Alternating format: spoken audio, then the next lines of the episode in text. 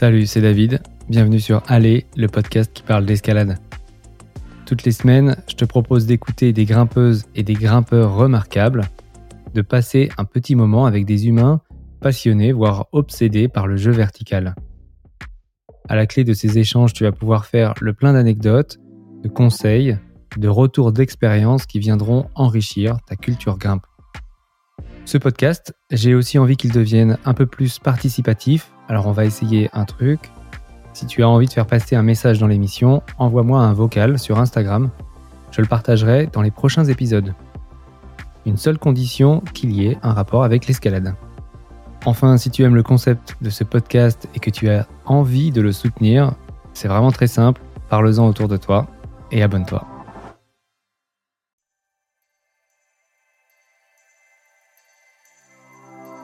complètement tombée amoureuse de l'équipement.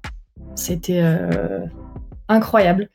Donc ça se prêtait très bien avec la fin de ma carrière euh, en compétition.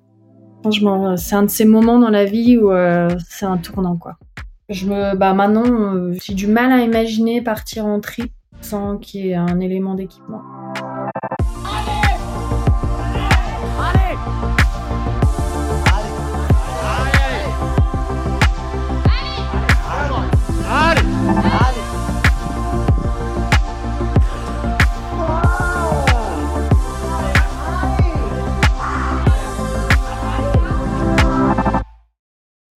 Cette semaine, j'ai le plaisir de recevoir une invitée exceptionnelle, Charlotte Durif.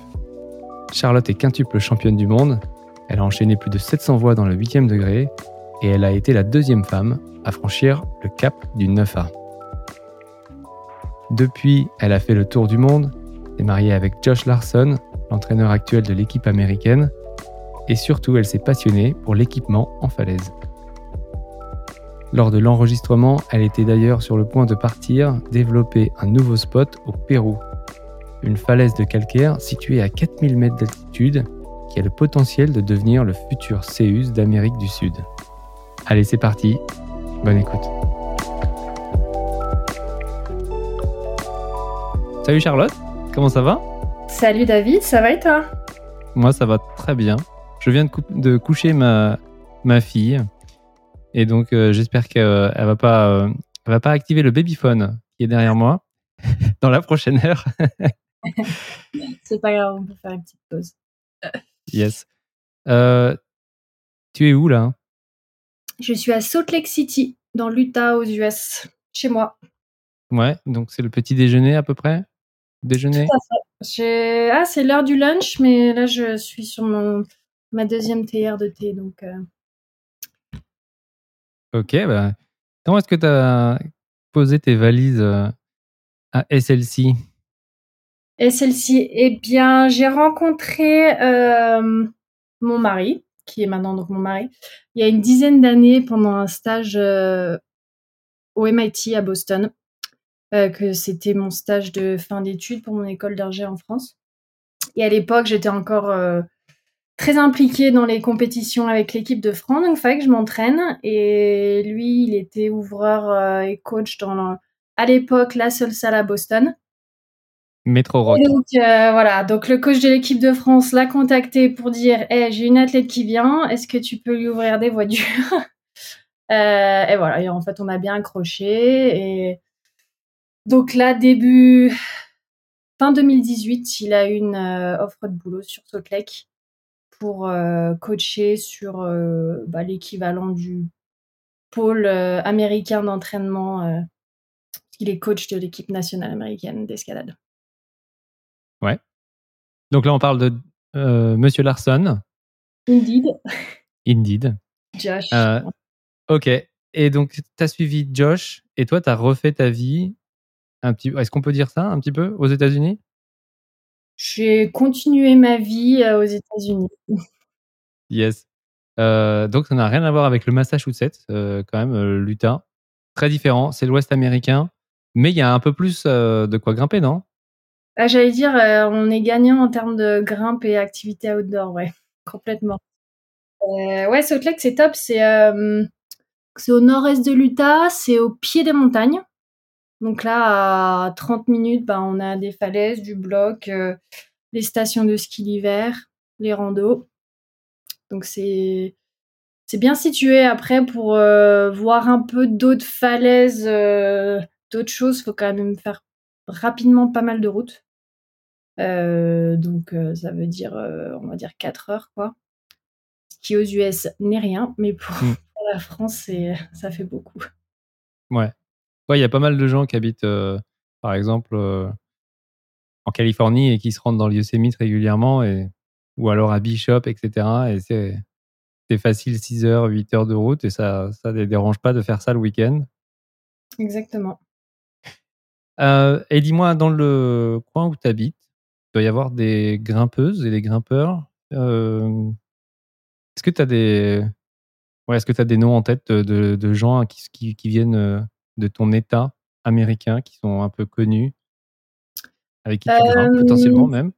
Ouais, il y a pas mal de monde. Il y a, ouais, il y a plein de générations et de pratiques de l'escalade euh, qui sont un peu représentées à Salt Lake. Donc il y a des gens comme euh, Boone Speed et Mike Cole qui sont un peu des légendes euh, de l'escalade. Comme moi j'ai grimpé, c'était un peu les vidéos donc Chris Sharma, tout ça.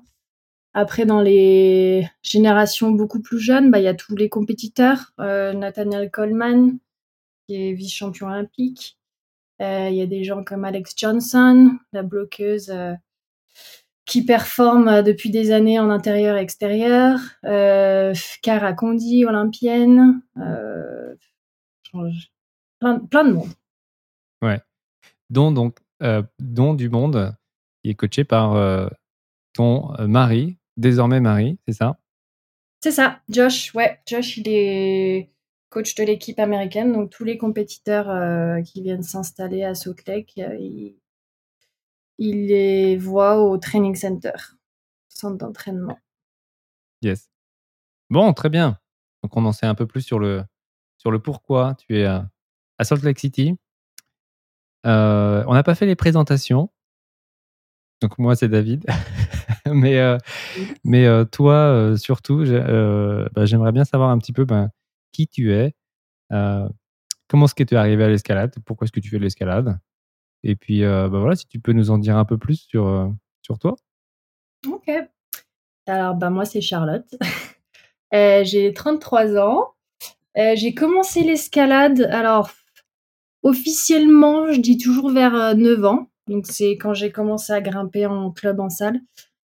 Mais en fait, mon papa, il en est tout le temps, mon frère et moi, en vacances et on faisait plein de trucs outdoor, que ce soit euh, grimper euh, à Fontainebleau, que ce soit faire des randos dans les Alpes, bivouaquer sur les glaciers, euh, grimper à la Dibona, plein de choses outdoor et c'est l'escalade qui a accroché. parce que j'avais fait, je faisais de la JRS à l'époque, j'en ai fait pendant 2-3 ans, donc c'est la gymnastique rythmique et sportive. Ça a changé de nom d'ailleurs, je crois, depuis. Et euh, dans le gymnase où je faisais donc la GRS, bah, le long d'un des murs, c'était euh, le mur d'escalade où mon frère faisait de l'escalade. Donc mon frère qui a 5 ans de plus que moi.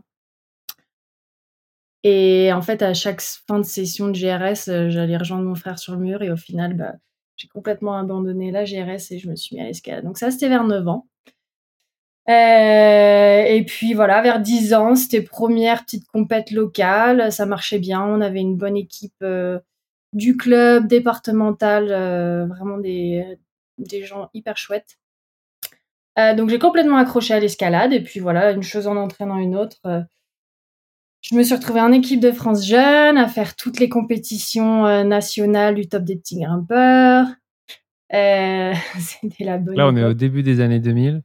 Ouais. Et donc 2004, euh, je rentre en équipe de France jeune, en minime première année.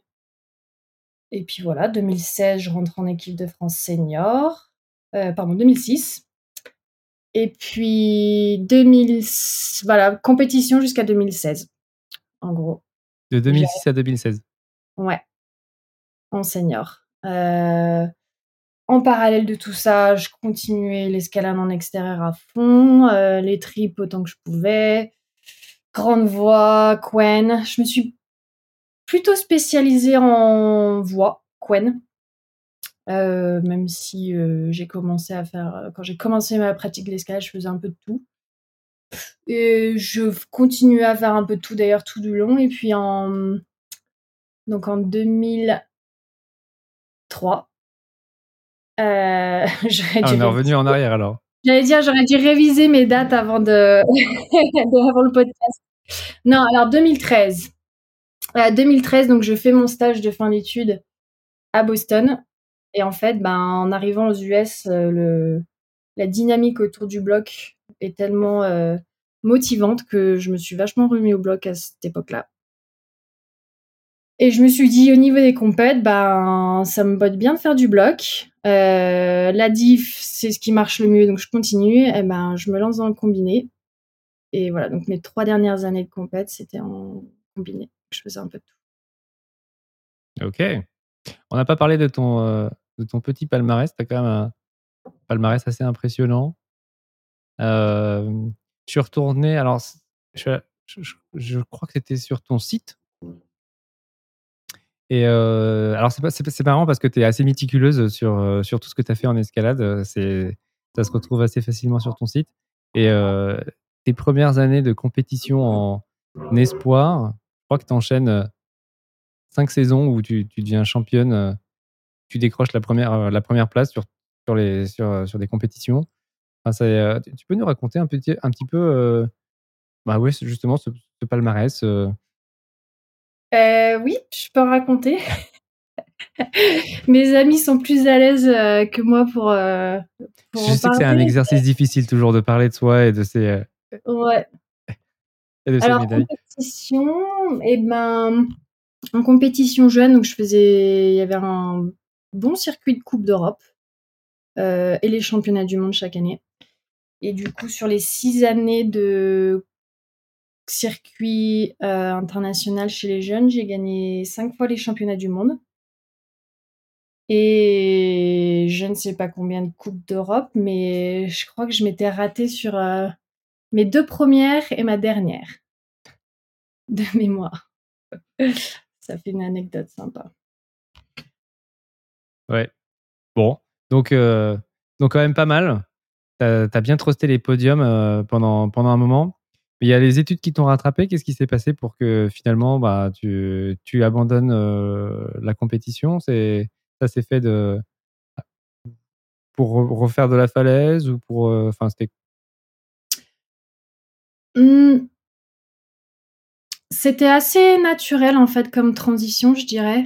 Euh, j'ai jamais eu de gros plans à long terme pour ma pratique de l'escalade j'allais un peu avec euh, go with the flow, comme ils disent aux US.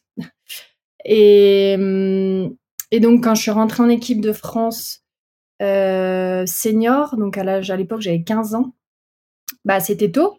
Euh, ça a bien marché dès le début. J'ai fait pas mal de finales. J'ai gagné une Coupe du Monde de diff. J'ai fait deuxième une Coupe du Monde de bloc. j'ai gagné les championnats du monde du combiné. J'ai fait plusieurs podiums en différentes disciplines. Et bref, en fait, je suis arrivée à un moment où, bah, de un, j'avais un peu fait le tour, on va dire. Euh, j'avais envie d'autre chose.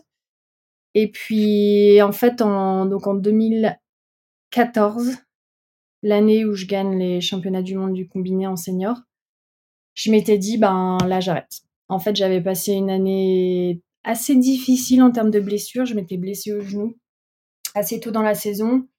Après, je m'étais blessée à la cheville, donc euh, en fait, tout ce côté euh, faire de la compète, mais, parce que tu es à donf, mais que tu peux pas te donner le meilleur de toi-même, bah, c'est un peu. Ça me plaisait plus trop. Et en fait, cette même année, ils ont annoncé qu'en 2016, les championnats du monde allaient être à Bercy, à Paris. Et d'avoir été sur cet événement plusieurs fois, parce qu'il y avait eu un autre championnat du monde et un championnat d'Europe. Et en fait, c'est un événement génial et je me suis dit, bon, allez, je pousse jusque-là et je finis ma carrière là-bas. Et en fait, ça a été deux années très difficiles parce que, parce que ma blessure au genou n'est jamais passée. Entre-temps, je me suis blessée aux côtes. On n'a jamais trouvé ce que c'était. Et en fait, c'était hyper compliqué parce que dès que je grimpais dans des dévers, ça me faisait mal. enfin bref, deux années compliquées. Euh, en se rapprochant de Bercy, j'arrivais sur les derniers six mois de ma thèse. Je faisais une thèse à Montpellier à l'époque. Et donc, je savais qu'en fait, euh, après ça, j'allais pas du tout pouvoir m'entraîner. Et en même temps, avec Josh, on s'était dit, ah, qu'est-ce qu'on fait après la thèse? Euh, On s'installe où, machin? En rigolant, on s'était dit, bah, on pourrait faire un tour du monde. et, euh, et, puis, en fait, en y regardant, au début, on se dit, bah non, c'est impossible. c'est une très mauvaise idée. Et en y regardant un peu plus près, bah, en fait, on s'est dit, ah, franchement, ça vaut le coup, on y va. Donc bref, il y a plein de choses qui ont entraîné euh, le, bah, voilà, d'avoir fait un peu le tour de la compète, d'avoir été blessé et que c'était hyper frustrant de faire de la compète. Je prenais plus du tout plaisir. La fin de la thèse, le tour du monde. Du coup, voilà, naturellement, ça c'est. Ouais. Ma carrière de compétition s'est arrêtée. Ouais. Alors c'est marrant que tu évoques euh, ce tour du monde, que c'est comme ça que je t'ai euh, connu. Que moi, je m'intéressais pas trop aux compétitions. Et c'est via YouTube et, et, toutes les vidéos d'escalade que vous postiez avec, avec Josh que, bah, que je t'ai découvert, toi et Josh. On pourra, on pourra en reparler. Je pense que c'est c'est un, ouais, c'est quand même un super. Enfin, ça avait l'air tellement chouette. vu, vu en tant que spectateur, en tout cas, c'était c'était super chouette à suivre. et puis, je voulais juste revenir sur, bah, sur le fait que tu as aussi eu une vie en falaise en parallèle de la compétition, quand même T'as jamais lâché la, falaise bah, Comme j'ai un peu toujours fait plein de choses en même temps, en fait, de faire qu'une seule chose ou de me euh, focaliser sur une seule discipline d'une seule manière, ça m'est jamais venu à l'idée. Euh, j'avais toujours envie de faire plein de choses. Donc la falaise, en plus avec le système scolaire en France où on a quand même pas mal de vacances toute l'année et que mon papa était c'était mon coach à l'époque et que lui, il a été grimpeur plus jeune. Euh, donc en gros, toutes nos vacances, on allait grimper euh, à droite, à gauche, en France, en Europe. Euh, donc c'était c'était un peu mon rythme de vie et qui me plaisait bien. Je pense que si à un moment je m'étais complètement focalisée sur la compétition, j'aurais très vite arrêté en fait. Mm.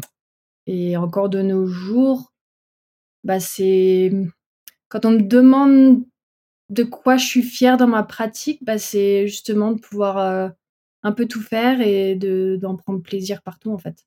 Mmh. Ouais, c'est pas tellement les voies les plus dures, forcément, c'est plutôt d'avoir euh, fait plein de choses différentes. Exactement. Ouais.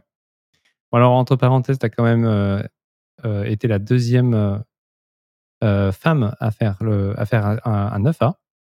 Mmh C'était dans les gorges du Verdon il me semble, en 2011.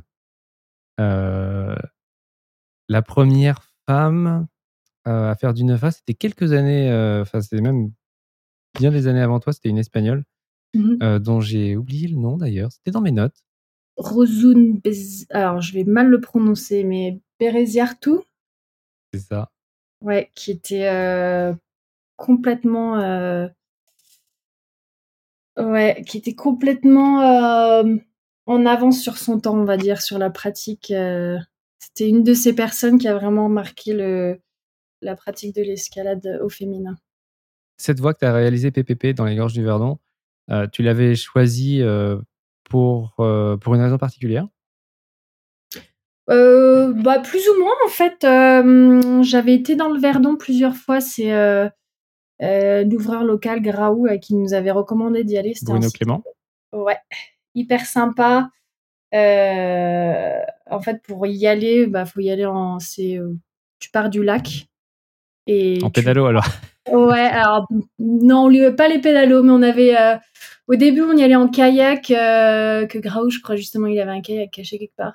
Et puis après, on avait acheté un espèce de kayak gonflable pour y aller. Donc déjà, le concept est sympa.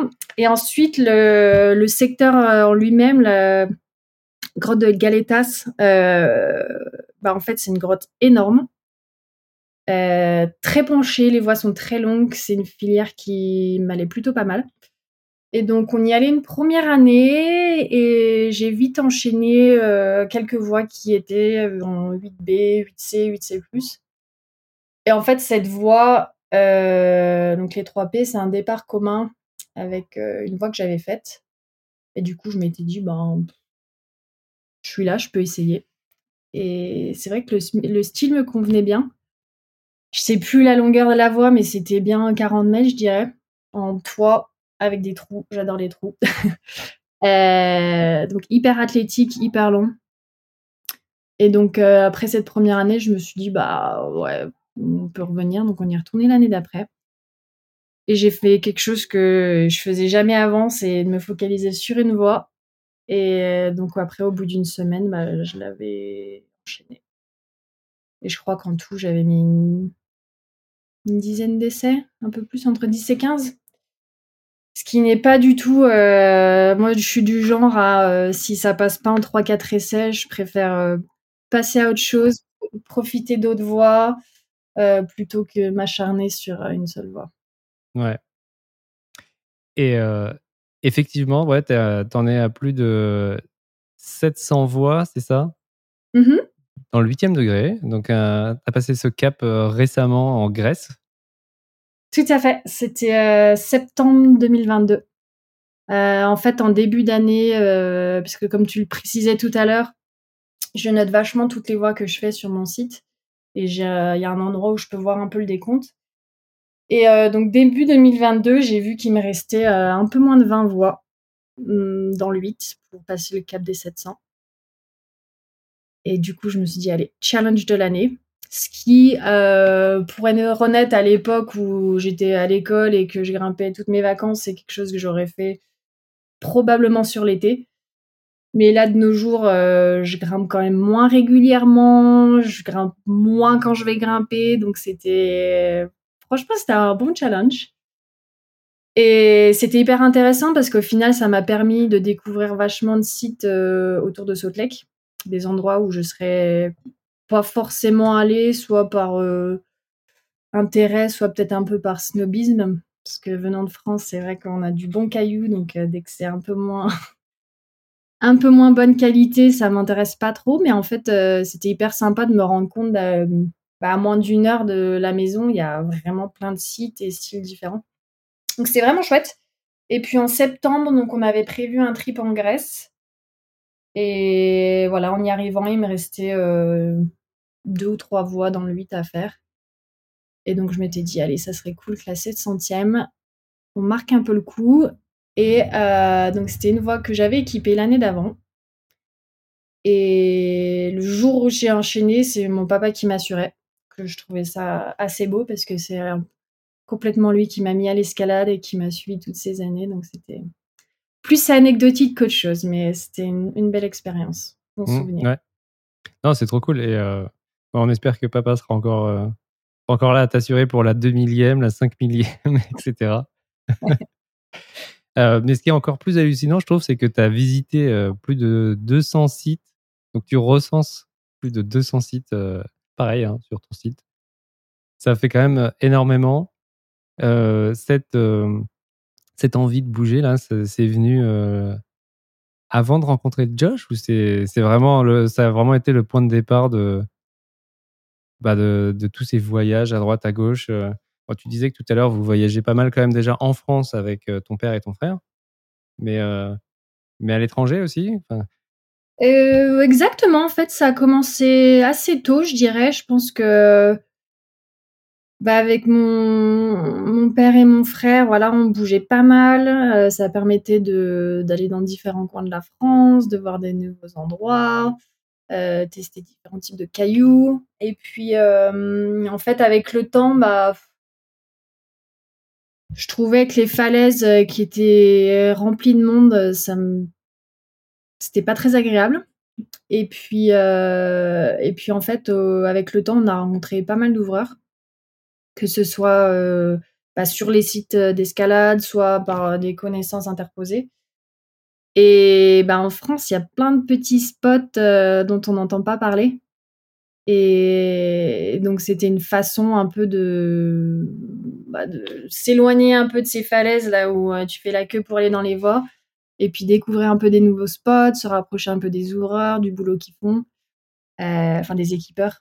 Et donc voilà, je pense que c'était assez naturel comme, comme vision. Euh, voilà, à l'année, si on était là, bon, allez, on retourne dans le Verdon, dans le Tarn parce qu'on aime, et qu'est-ce qu'on découvre d'autre cette année? Et puis voilà, quand j'ai rencontré Josh, euh, bah déjà, je l'ai rencontré aux US et euh, à l'époque, il préparait un road trip de trois mois pour visiter les meilleurs spots du pays. Donc j'étais là, je viens. C'est pas un casanier non plus, d'accord. Non, exactement. Et voilà, on aime bien voyager, on aime bien découvrir des nouveaux spots. Et voilà, ouais. C'était jamais vraiment un objectif euh, pour le coup de, de voir le compteur de sites euh, augmenter, mais c'est vrai que c'est c'est sympa au quotidien et puis de regarder maintenant partout où on est allé, c'est quand même chouette. Mmh. Ouais, et, ce qui est chouette aussi, c'est que vous auriez pu choisir de faire que des sites classiques euh, partout où vous êtes allé, et puis au final, c'est pas tellement le cas. C'est plutôt l'inverse. C'est complètement l'inverse, ouais. Euh, bah en fait le, alors je sais pas si c'est un hasard, mais moi je trouve ça que c'est un beau hasard en tout cas. Euh, quand j'ai terminé la compétition, donc c'était en septembre 2016, et en fin octobre pour les vacances de la Toussaint, je faisais un stage. Ça faisait des années que je faisais des stages avec le groupe Excellence de la FFCAM. Et cette année, c'était une des premières fois où il faisait un stage d'équipement. Et j'avais jamais fait d'équipement et j'étais dit oh cool bonne opportunité bon on verra. En plus c'était en Grèce donc la Grèce c'est toujours chouette. Euh, je me suis dit allez feu. Et en fait bah je suis complètement tombée amoureuse de l'équipement. C'était euh, incroyable. Euh, ouais complètement.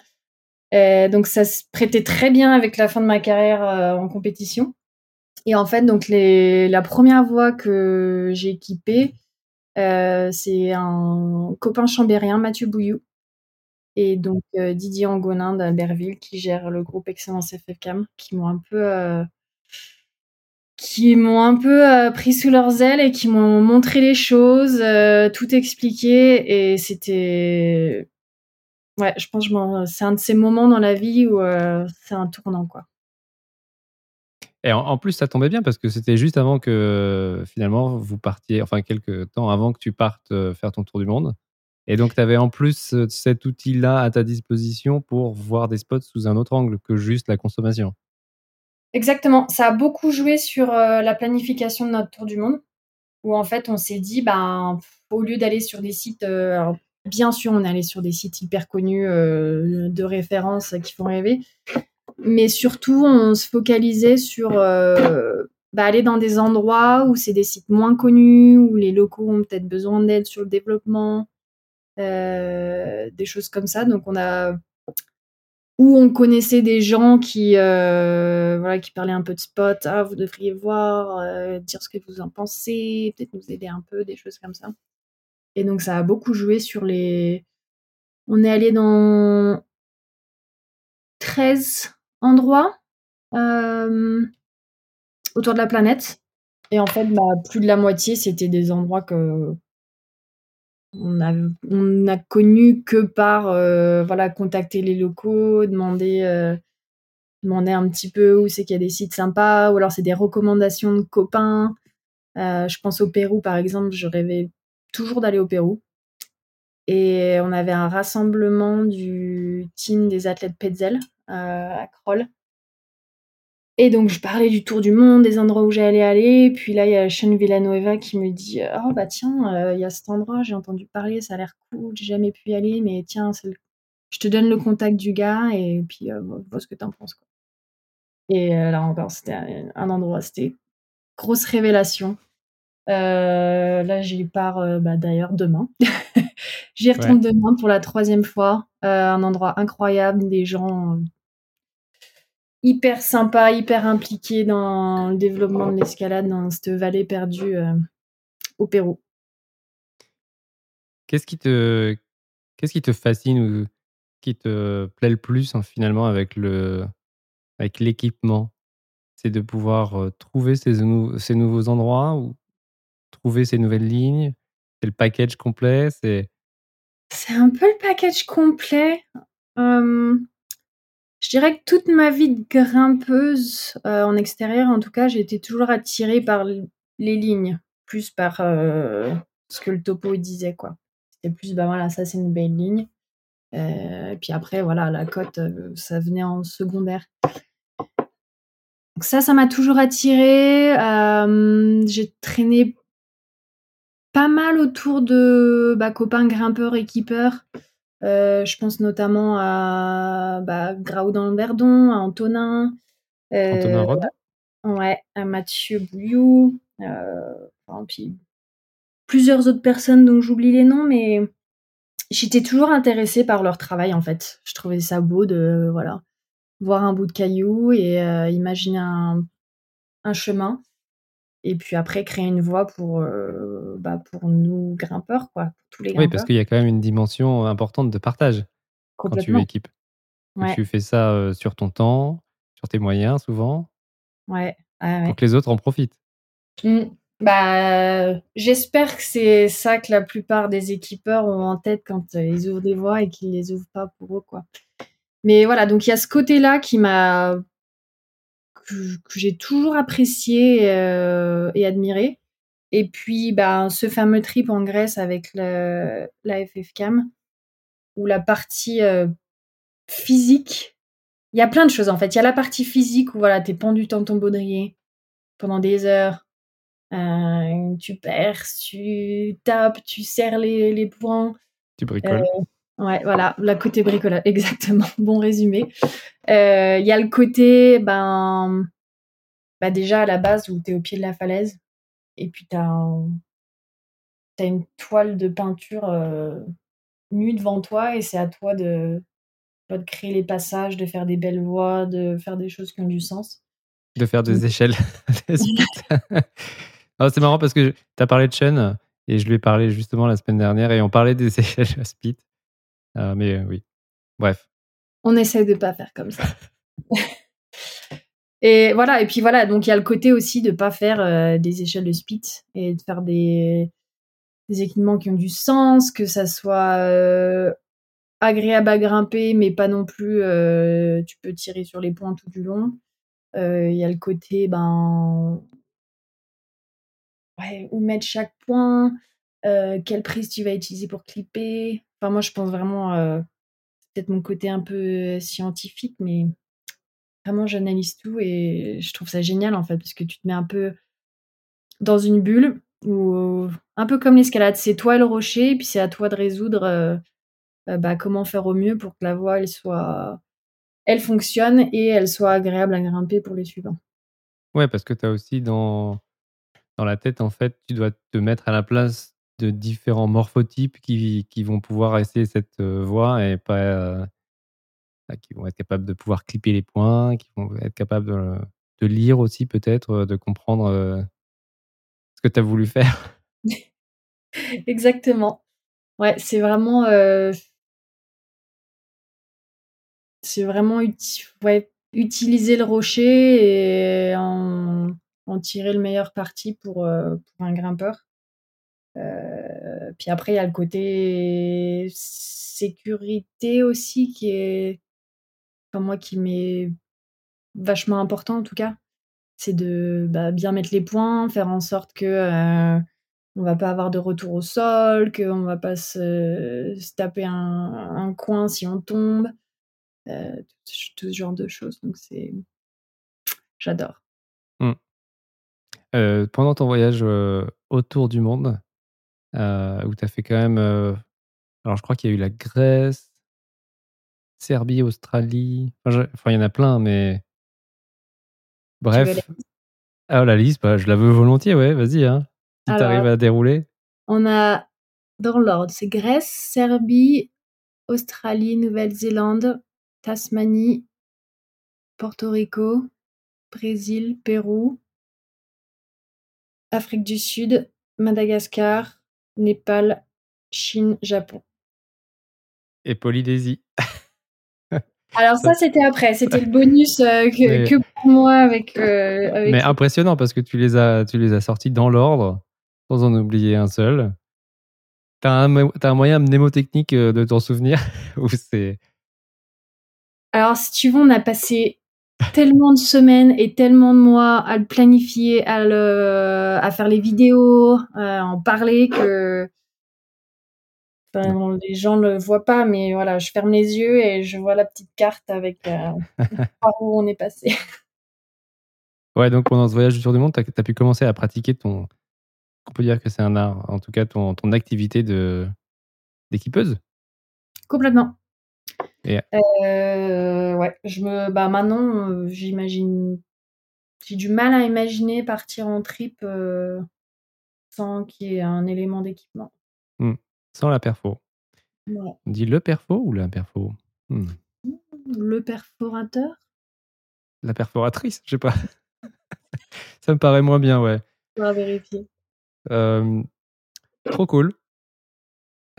Aujourd'hui, tu dirais que tu fais plus d'équipement ou plus, bah, plus d'escalade? Bah, quand même plus d'escalade, principalement parce que, bah, là, autour de la maison, au quotidien, je n'ai pas de falaise, à l'équiper. Alors que j'ai des falaises à grimper et les salles qui sont pas mal aussi. Après donc ça, c'est dans ma pratique. Après, de manière générale, grimpeuse, équipeuse, 50-50, je pense. Voire mmh. même plus, euh, je sais pas. Ouais. Ça n'a pas encore totalement pris le dessus sur, sur ta pratique de l'escalade. Non, non, non. ça fait... Ah ouais, non, mais ça fait quand même partie du, du jeu aussi, donc euh, bon. là, tu pars au Pérou, tu m'as dit. Pour la troisième fois, qu'est-ce qu'il a de, de spécial ce, ce, voyage que tu vas entamer euh, demain? Le Pérou, euh, plus précisément Pitumarca. Donc c'est euh, à quelques heures de Cusco seulement, donc hyper accessible. c'est un peu comme un package, comme on disait tout à l'heure avec l'équipement en général. C'est un site qui est reculé mais très accessible. Un village authentique, un peu rustique. du caillou à perte de vue et de super qualité.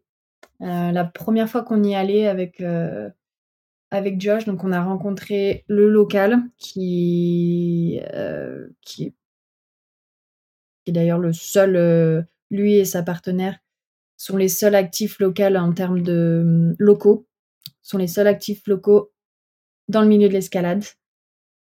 Et en gros, quand on est arrivé, ils nous ont dit ah bah Là, on a à peu près une centaine de voix. Je pense que c'est euh, peut-être 5, 5, ou 10% du potentiel.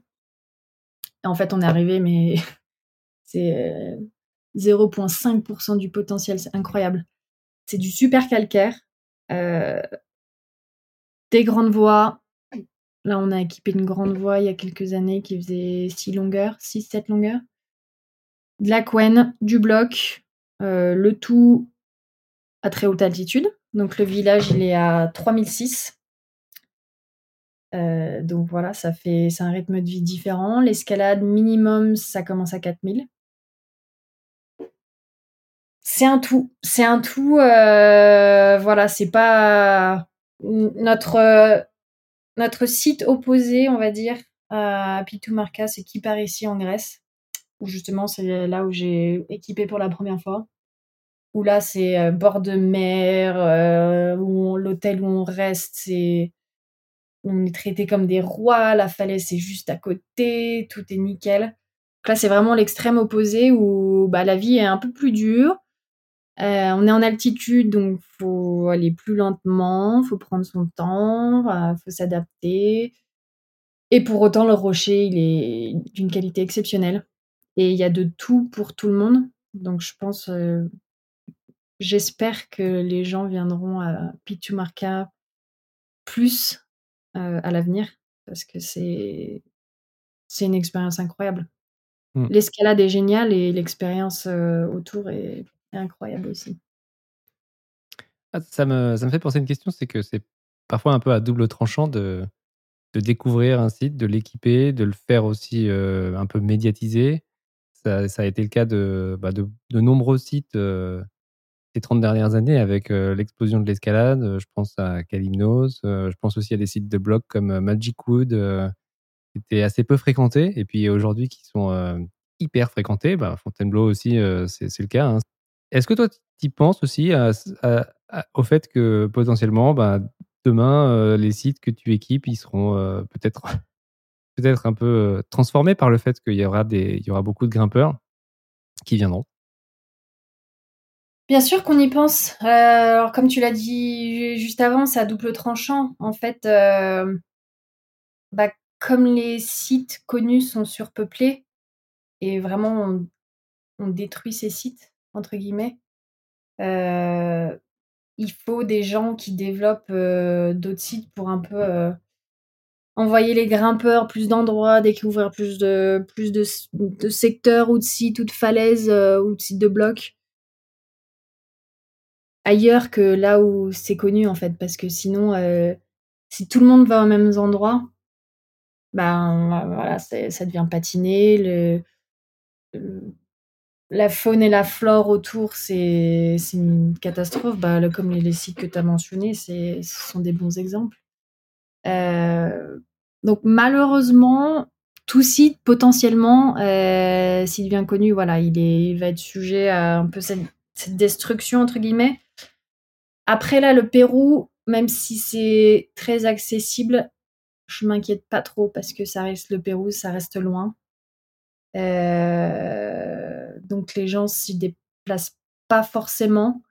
Euh, après, c'est vrai qu'en Amérique du Sud, euh, bah, au final, il y a pas mal de grimpeurs qui bougent pas mal, voilà, sans prendre l'avion, parce que ça aussi, c'est un peu une mauvaise publicité entre guillemets de dire ah on a un super site au Pérou oui mais bon voilà faut traverser la planète. Euh, en fait il y a beaucoup de grimpeurs locaux je dis locaux euh, très largement on va dire péruviens continentaux. voilà continentaux ouais. Euh, auxquels ça peut vraiment profiter. Ouais. Ah, mais à ton avis alors pourquoi ce site était si peu si peu connu avec le potentiel qu'il a simplement qu'il a été découvert tardivement ou... En fait, c'est notre ami euh, Coco, donc le local dont je parlais, qui euh, lui à la base il est de Cusco. Euh, il a vu, alors c'était une photo d'un cousin qui est pas du tout grimpeur, mais qui visitait donc le village de Pitumarca. Et donc son cousin a pris un selfie et il voyait en fond derrière là immense barre. ça ressemble à Céuse en fait. Ah ouais, mais hasard total quoi. Ouais, il a dit tiens, je vais aller voir. Et en fait, en arrivant sur place, bah, il y a en effet cette barre de falaise qui n'est pas encore développée, mais on espère cette année que on va un peu avoir les autorisations avec les communautés locales. Euh, mais il a découvert euh, bah, un canyon là où bah, justement c'est là qu'il y a, des centaines voire des milliers de voies potentielles à équiper quoi. Et donc il s'est installé au village. Euh, il passait la moitié de la semaine au village, moitié de la semaine sur Cusco, parce qu'il avait une, toute petite salle d'escalade. Et puis voilà, mais ça c'était en, c'était en 2016-2017. Donc c'est très récent. Nous, la première fois qu'on y allait, c'était 2018. Euh, donc voilà, c'est euh, entre guillemets en plein développement. Yes, ok. Tu as déjà des trucs euh, en tête que tu, que tu veux absolument faire sur place? Oui.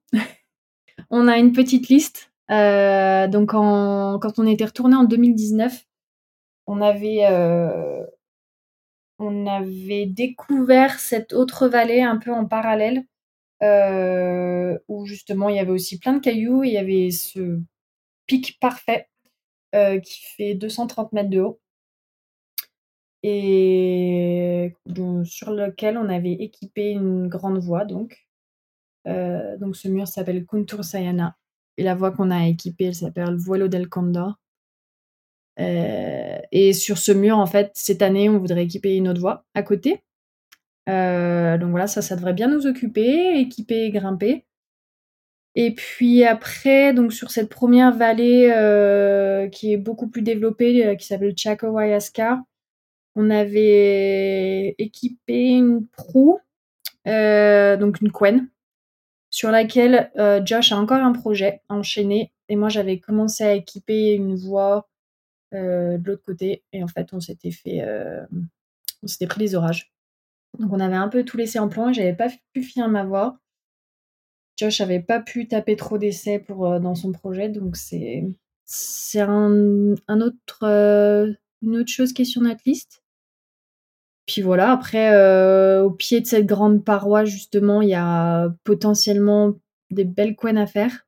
C'est un mur euh, des verres légers, euh, super rocher bleu-gris, là, avec des croûtes type Vernon. voilà, donc suivant, suivant le temps qu'on a et comment on s'acclimate, bah, on, fera un peu plus de couennes par là. Mmh. Il y a un truc que je trouve intéressant, c'est que tu dis pour parler donc de Josh et de toi. Donc, si je comprends bien, vous développez ensemble ces voies que vous avez repérées ou que vous allez trouver. J'aimerais bien savoir si vous avez trouvé un système pour développer à deux. Alors, habituellement, c'est d'ailleurs par des équipeurs, ils sont un peu solitaires. Enfin, c'est l'impression que j'en ai. Et vous, vous faites les choses à deux. Comment, comment, c'est quoi le, le, système que vous avez trouvé pour, pour, développer ensemble? Ça dépend un peu du type de falaise. Est-ce qu'on peut accéder au haut de la falaise en marchant, poser des rappels? Est-ce que c'est dalleux ou des verres? Typiquement, si on peut poser des rappels, ben, on se met chacun sur une corde et on fait notre vie. Euh, si c'est euh, des verres et on doit partir du bas, euh, bah souvent on fait un peu chacun sur notre corde aussi. Voilà, on pose un premier point et puis c'est notre point de vie, on va dire. après, si c'est dalleux, généralement c'est plus rapide de s'assurer. Donc en gros, bah, il y en a un qui part comme s'il grimpait sauf qu'il a le perfo et les points au baudrier. Et l'autre l'assure. Et c'est pas mal parce que c'est assez rapide. Et puis c'est un peu plus. C'est un peu moins. Euh, attends, je cherche le bon mot. On va dire que ça fait un peu moins peur. parce que se prendre un plomb. Euh, sur code statique, en dévers, ça va à peu près, mais se prendre un plomb sur code statique euh, sur le griguet, là, euh, en dalle, c'est, ça fait un peu flipper quand même. Hmm. C'est marrant, j'ai, presque l'impression que tu osais pas dire le, le, méchant mot peur. non, je cherchais le mot approprié en fait. J'avais envie de dire risqué, mais bon, la pratique est risquée de toute façon. Euh, donc voilà. Est-ce qu'il euh, y a des, euh, des lignes qui t'intéressent plus, toi, et qui n'intéressent pas du tout Josh, et, inversement Ou euh, est-ce qu'en général, vous vous retrouvez assez bien sur ce que vous équipez? Généralement, on se retrouve assez bien. souvent, voilà, on arrive devant la falaise ou devant le mur et voilà, on regarde, on se dit bon bah là c'est clair, il y a une ligne là, il y a une ligne là, il y a une ligne là. Puis après la répartition, c'est soit il y en a un, de nous deux qui, à qui ça tient vraiment à cœur d'aller sur telle ligne ou autre, mais sinon on se partage assez facilement. Euh, assez facilement le travail. Mais ça arrive, euh, ça arrive quand même euh, assez régulièrement que lui ou moi voit une ligne et dit ça c'est pour moi. et ça arrive que vous disiez ça c'est pour toi c'est jamais arrivé. Bon, faut jamais dire jamais. Voilà, exactement. ok, mais donc pas d'équipement aux États-Unis, c'est surtout à l'étranger hein, que utilise le perfo. Si, alors en fait, euh, pas d'équipement près de la maison. Euh, dans le sens, euh, pas d'équipement où, genre, bah, aujourd'hui je bosse pas, je vais l'équiper. mais par contre, on a, il y a quelques années, Josh s'était euh, cassé le talon. Il était tombé à côté d'un pad là. Du coup, il pouvait pas grimper pendant plusieurs mois et on s'est euh, pendant quelques week-ends, on est parti avec euh, avec la voiture et on est allé on va dire dans un rayon de 4-5 heures de Salt Lake pour voir un peu des sites potentiels qu'on avait repérés sur Google Earth ou que des copains de plus au sud, là, de Vegas, ils nous avaient dit Ah bah là, il y a peut-être quelque chose. Et on a trouvé un, une, énorme barre là, qui fait plusieurs kilomètres de long, super calcaire, euh, et qui avait jamais été grimpé ou approché par les grimpeurs. Donc là, ça fait, euh, ça fait trois ans peut-être qu'on bosse là-dessus. Trois ans, ah oui, quand même. Alors attends, on est en quelle année? 2023 là.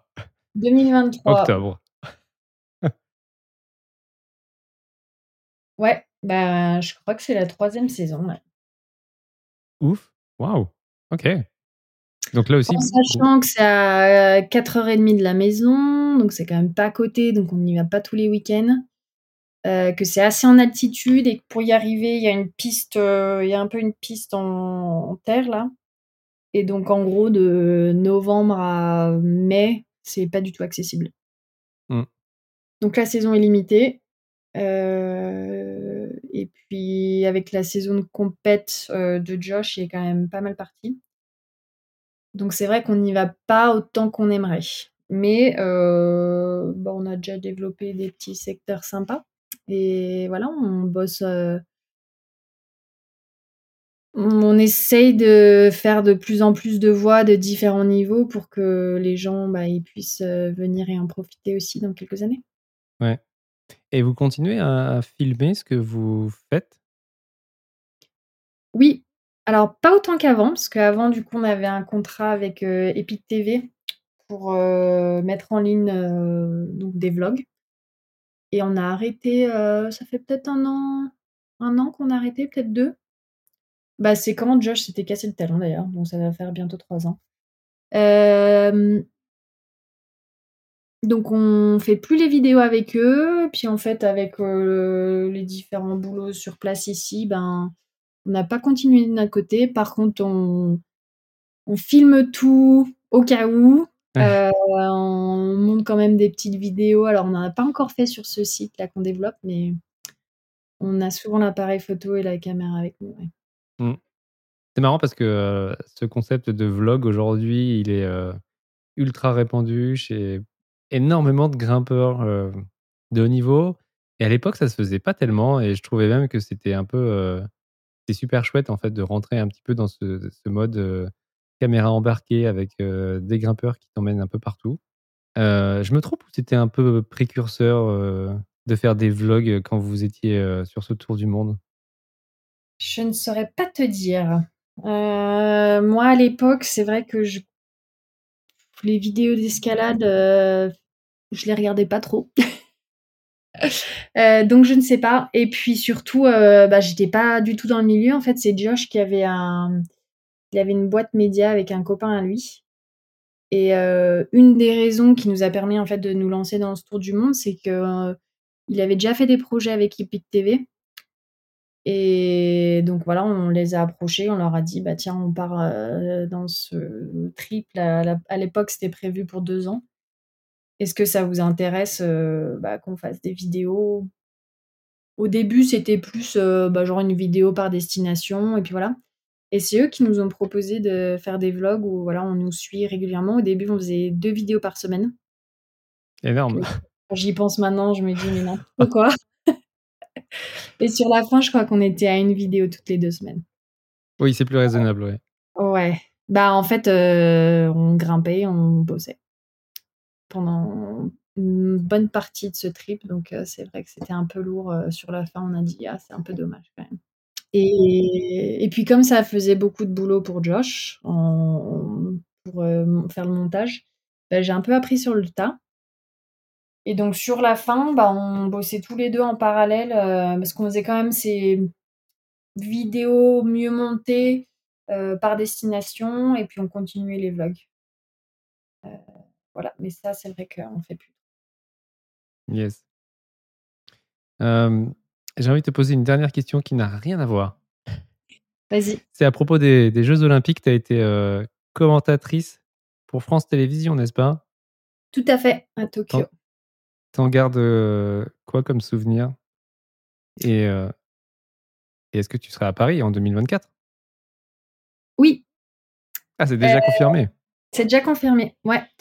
Euh, donc je serai, donc j'ai fait, j'ai commenté les JO pour France TV. Euh, donc c'était sur euh, Tokyo, donc c'était en 2021 parce que ça avait été repoussé d'un an ces JO à cause de la pandémie. C'était une super expérience parce que du coup c'était sur place à Tokyo, donc c'était vraiment Enfin, pour moi, je me sentais vraiment privilégiée parce que, bah, comme c'était complètement au milieu de la pandémie, il y avait quand même pas beaucoup de monde qui pouvait aller sur place. Il n'y avait pas de public. Et euh, voilà, tous les commentateurs des différentes TV euh, bah, du monde avaient euh, toute une estrade pour eux devant le mur. Donc c'était c'était génial. Et puis bah, parler de l'escalade et de de ce que je connais, c'était c'était très intéressant parce qu'il y avait le côté euh, ben la majorité des grimpeurs c'est des copains ou des anciens compétiteurs euh, avec qui je grimpais. Euh, l'escalade, bah, c'est quand même mon truc depuis plus de 20 ans maintenant, donc je sais de quoi je parle. Donc il y a le côté un peu, bah, voilà, parler pour ma communauté et puis aussi, bah, parler de l'escalade pour les gens qui connaissent pas du tout le sport. Ouais, rendre l'escalade euh, compréhensible, surtout quand c'est euh, par exemple du bloc où c'est pas aussi évident que de la vitesse. Exactement. Euh, ouais, la vitesse pour le coup, c'est ça plaît vachement aux, spectateurs. Bah, parce que c'est simple à comprendre, quoi. Le premier qui arrive en haut, il a gagné. mais voilà, tout ce côté euh, parler de l'escalade d'une façon un peu plus simple, tout en gardant du vocabulaire technique euh, pour, que ça intéresse aussi les, grimpeurs. Euh, c'était bien sympa. Et donc en 2022, il il couvrait tout l'événement des championnats d'Europe qui était à Munich en Allemagne. Donc c'était un gros événement multisport dont l'escalade. Donc j'avais refait les commentaires là. Euh, ou pareil, l'estrade euh, des commentateurs, c'était juste en face du mur, donc on était sur les lieux. C'était pour moi, c'est cool parce qu'en tant qu'ancienne compétitrice, euh, j'adore regarder les événements et puis de vraiment de partager, partager mon sport et parler des, des grimpeurs et des grimpeuses, c'est bah, c'est sympa, ça a du sens, je trouve. Et donc là, je serai de nouveau sur les JO de Paris j'espère que c'est sur place. On n'a pas encore, euh, j'ai pas eu encore cette information. Euh, et le fait que ah, ça soit en France, ça sera il, serait capable de te faire euh, faire un duplex, tu penses pour C'est possible. Il y a certains sports, alors pas à Munich, mais à Tokyo, il y a certains sports qui étaient alors soit en duplex, donc depuis Paris, soit depuis le. Il y a tout un énorme bâtiment pour les médias en fait, sur le, dans la ville de la compétition, mais pas sur le lieu de compétition. Hmm. Ok, ok. Bon, bah, très cool. Hâte, euh, de t'écouter euh, pour les JO 2024 de Paris. Euh, j'imagine que aussi à la maison, vous regardez pas mal les épreuves de Coupe du Monde non, avec Josh? Il doit. Bah lui, il est sur place. Il se, ouais, ah il bah déplace pour toutes les compétitions. Euh, du coup, oui, moi, je regarde. On se fait souvent des. Alors, quand les heures s'y prêtent bien, on se fait des, des brunchs avec les copains euh, grimpeurs aussi pour, pour regarder les demi-finales et finales généralement. Yes. T'en as pensé quoi de, de cette saison si, si as, Je sais pas, si tu as un commentaire à faire sur cette saison 2023 J'en ai pas. Bah, si, si par exemple j'étais euh, le public français et que tu devais expliquer au public français ce qui s'est passé pendant la saison 2023. La saison 2023, c'est une de ces années qui est un peu compliquée parce qu'en fait c'est c'est une des premières saisons qui qualifie les athlètes pour les Jeux Olympiques. Euh, donc en fait sur des compétitions, tu vas retrouver pas mal de grimpeurs qui font des impasses, euh, je pense par exemple aux compétitions pendant l'été, en fait, comme il y avait les championnats du monde début août, et que ça c'était une épreuve qualificative, il y a beaucoup des meilleurs grimpeurs du monde qui fait les impasses sur les, les Coupes du Monde précédentes. Donc euh, ce qui était intéressant, c'est qu'on a vu plein de différents vainqueur, que ce soit chez les hommes et chez les femmes. On dit vainqueur? Ouais, ouais, ouais. Moi, je le dis. Ok. Ouais, ouais, si. Des gagnants, des vainqueurs. Gagnants. Bon, c'est sympa de voir des nouvelles têtes, en fait. Moi, je trouve que il y a des années, c'est un peu tout le temps les mêmes personnes qui gagnent. Et en tant que spectatrice, je trouve que c'est pas ennuyeux, mais voilà, il y a moins de suspense. Donc euh, voilà, les années où on voit des nouvelles têtes euh, en finale et sur les podiums, je trouve ça bah, sympa parce que ça fait un peu de renouveau. Et mmh. puis voilà, l'an prochain, la saison sera un peu délicate aussi, puisque évidemment, il y a les Jeux Olympiques à Paris en août. Euh, donc toute la saison va être un peu perturbée par, par cette compétition-là. tu me corrigeras si je me trompe, mais on a, on a vu un peu moins d'Américains sur le circuit des. sur les podiums cette année. Alors, il y a on a un peu moins vu Colline, euh, Nathaniel, euh, Natalia. On a vu par contre Brooke, qui était. Euh, franchement, ça fait trop plaisir de l'avoir autant en forme. C'est vrai. alors, les garçons, ils ont un peu moins marché cette année. en bloc, c'est sûr. En diff, ils ont fait quelques podiums, mais c'est vraiment moins bien que l'année précédente. pourquoi? Je ne saurais pas te l'expliquer. Et chez les filles, euh, bah, Brooke qui a fait une super saison. Natalia aussi, qui a eu un peu de mal au début, mais euh, qui s'est bien reprise. Euh, et puis voilà, les petites jeunes derrière, il y a, je pense notamment à Anastasia Sanders, qui est championne du monde chez les jeunes. Et donc là, c'est sa première année senior. Et voilà, on l'a vu en finale Coupe du monde de bloc et de div. Donc c'est l'avenir l'avenir des grimpeurs et des grimpeuses est, déjà là aux US. Yes. Et, euh, et puis voilà, bah écoute, je t'ai fait travailler un petit peu sur, euh, réviser un petit peu pour l'année prochaine. Euh, mais je, te je ne te retiens pas plus, je vais te laisser donc aller grimper ou équiper aujourd'hui. Et je te remercie. je, je, suis surtout dans les bagages pour demain. Euh, bah, profite bien de ton, euh, de ton voyage au Pérou. Ça a l'air euh, sensationnel comme endroit. J'ai, franchement, bah, j'espère pouvoir un jour tester un petit peu ce que vous nous avez concocté avec, avec les locaux, avec Josh. même si j'y crois pas trop, mais bon, on peut rêver. c'est loin le Pérou. C'est loin et je crois que tu es un peu plus bloqueur. Il y a pas mal de blocs aussi. ouais. Au Pérou. Bah, j'espère que mes enfants seront un peu plus falaisistes ces jours. Ouais. Ça marche. Et eh ben, merci beaucoup. Merci pour les discussions qui me rappellent euh, tout plein de bons souvenirs. Merci Charlotte. Et voilà, c'est fini pour cette fois. Merci d'avoir écouté cette interview jusqu'au bout. J'espère que tu as appris plein de choses. Si tu as la moindre remarque, question ou suggestion, tu peux me contacter par email ou sur Instagram. Tous les liens sont dans la description. Allez, bonne grimpe et à bientôt.